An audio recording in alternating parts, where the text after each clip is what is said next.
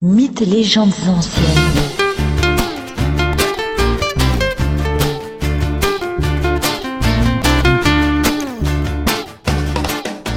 Chronos, le petit dernier de la fratrie des Titans, a aidé sa mère Gaïa, la Terre. Cette dernière souffrait car Ouranos, le ciel, restait en permanence collé à elle et empêchait ainsi ses enfants de sortir au jour. Ouranos, follement épris de Gaïa, ne laissait aucun espace entre lui et la terre. Il a fallu que le titan Chronos, son fils, se saisisse de la serpe préparée par Gaïa et coupe le sexe d'Ouranos. La surprise et la douleur firent brutalement s'éloigner Ouranos, le ciel, de Gaïa, la terre. Mais au moment même où Ouranos s'éloigne de Gaïa, il prévient Chronos, son fils. Tu m'as trahi, tes enfants te trahiront. Voilà pourquoi, Maintenant que Chronos est l'époux de sa sœur, la titanide Rhea, il dévore ses enfants. L'appétit de Chronos est à la hauteur de sa peur d'être renversé à son tour, sa peur d'être détrôné. Il avale aussi bien Déméter, Hadès ou Poséidon. Rhea, la femme de Chronos, en a assez. Elle veut éviter le pire à son prochain enfant. Elle va donc accoucher loin de son terrible époux. Elle se cache en Crète et y donne naissance à Zeus. Mais Chronos sait que Rhea a accouché. Elle se doit donc de lui présenter le nouveau-né pour qu'il le dévore. La titanide est rusée. Elle prend une pierre de la bonne taille et l'emmaillote comme un bébé. Puis elle tend le subterfuge à son titan d'époux. Celui-ci l'avale sans même se poser la moindre question. Désormais, Rhea confie son fils à des habitants de Crète les curettes. Ceux-ci doivent veiller à ce que Chronos ne se doute de rien et ne trouve surtout pas le nouveau-né.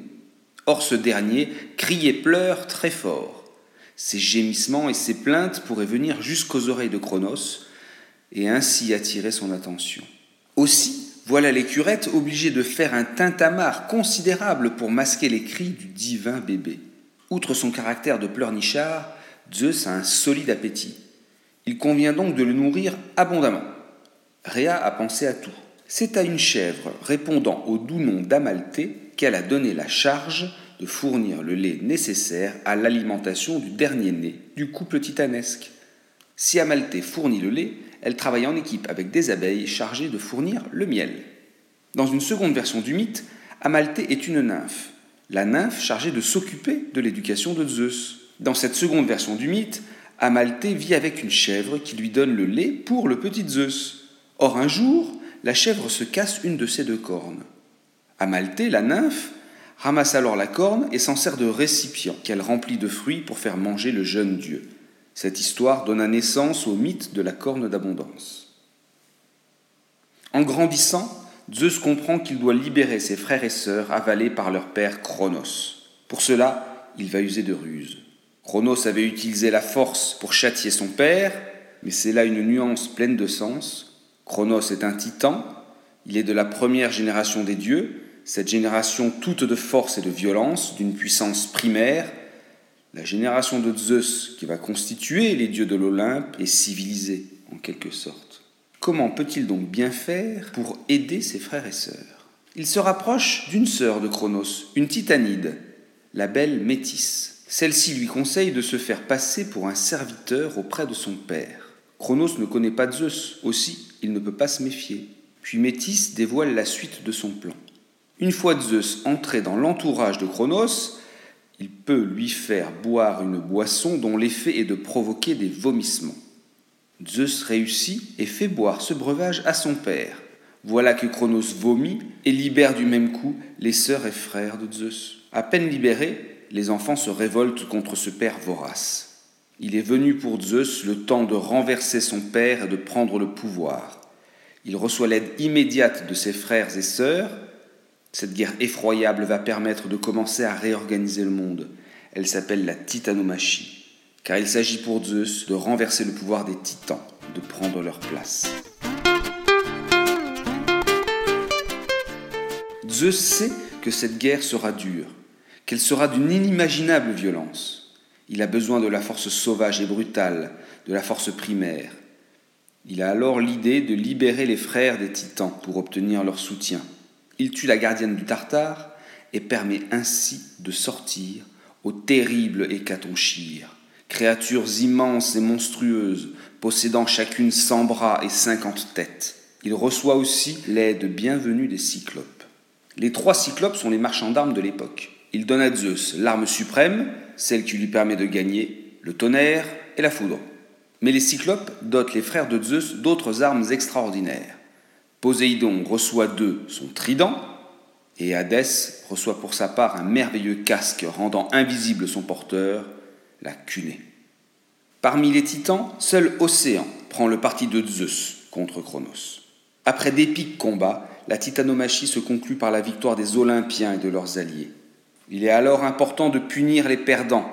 Les titans sont envoyés dans le Tartare, sauf le titan Océan qui avait soutenu Zeus. Un titan est puni sans être envoyé dans le Tartare, c'est-à-dire dans le monde souterrain.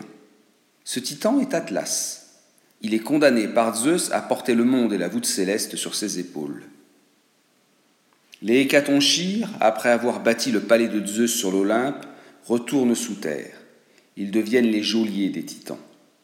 Mais voilà que Gaïa ne veut pas laisser Zeus, son petit-fils, régner sans partage sur le monde. Gaïa refuse que ses propres enfants, les titans, soient ainsi punis et enfermés.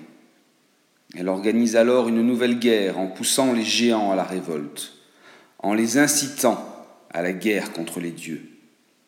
Cette guerre des dieux olympiens contre les géants se nomme la gigantomachie. Une nouvelle fois, Zeus et les autres Olympiens l'emportent. Les géants sont eux aussi enfermés dans le monde souterrain. Mais Gaïa ne se résout pas à voir le jeune et si puissant Zeus régner sur le monde. Elle tente un nouveau coup de force en engendrant un nouveau et épouvantable monstre. Il s'agit de Typhon. Ce fils de Gaïa et de Tartare est une chimère, mi-serpent, mi-dragon. Il terrorise tous ceux qui le voient.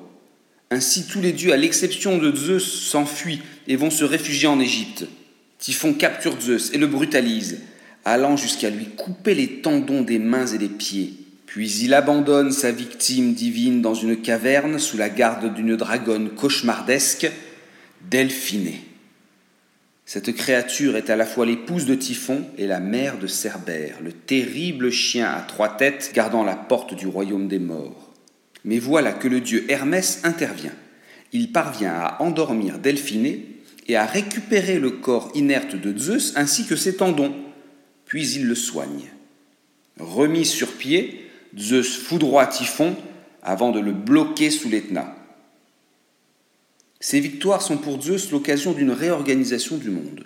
Zeus gouverne désormais les dieux, il est le possesseur de la foudre et bien installé sur le mont Olympe, il règne dans et sur le ciel. Il distribue les rôles. Ainsi, il confie le monde souterrain et celui des morts à Hadès, et le monde des mers et des océans à Poséidon. Voilà le monde réorganisé et civilisé. Les puissances brutales et primaires ont été enfermées dans le monde souterrain.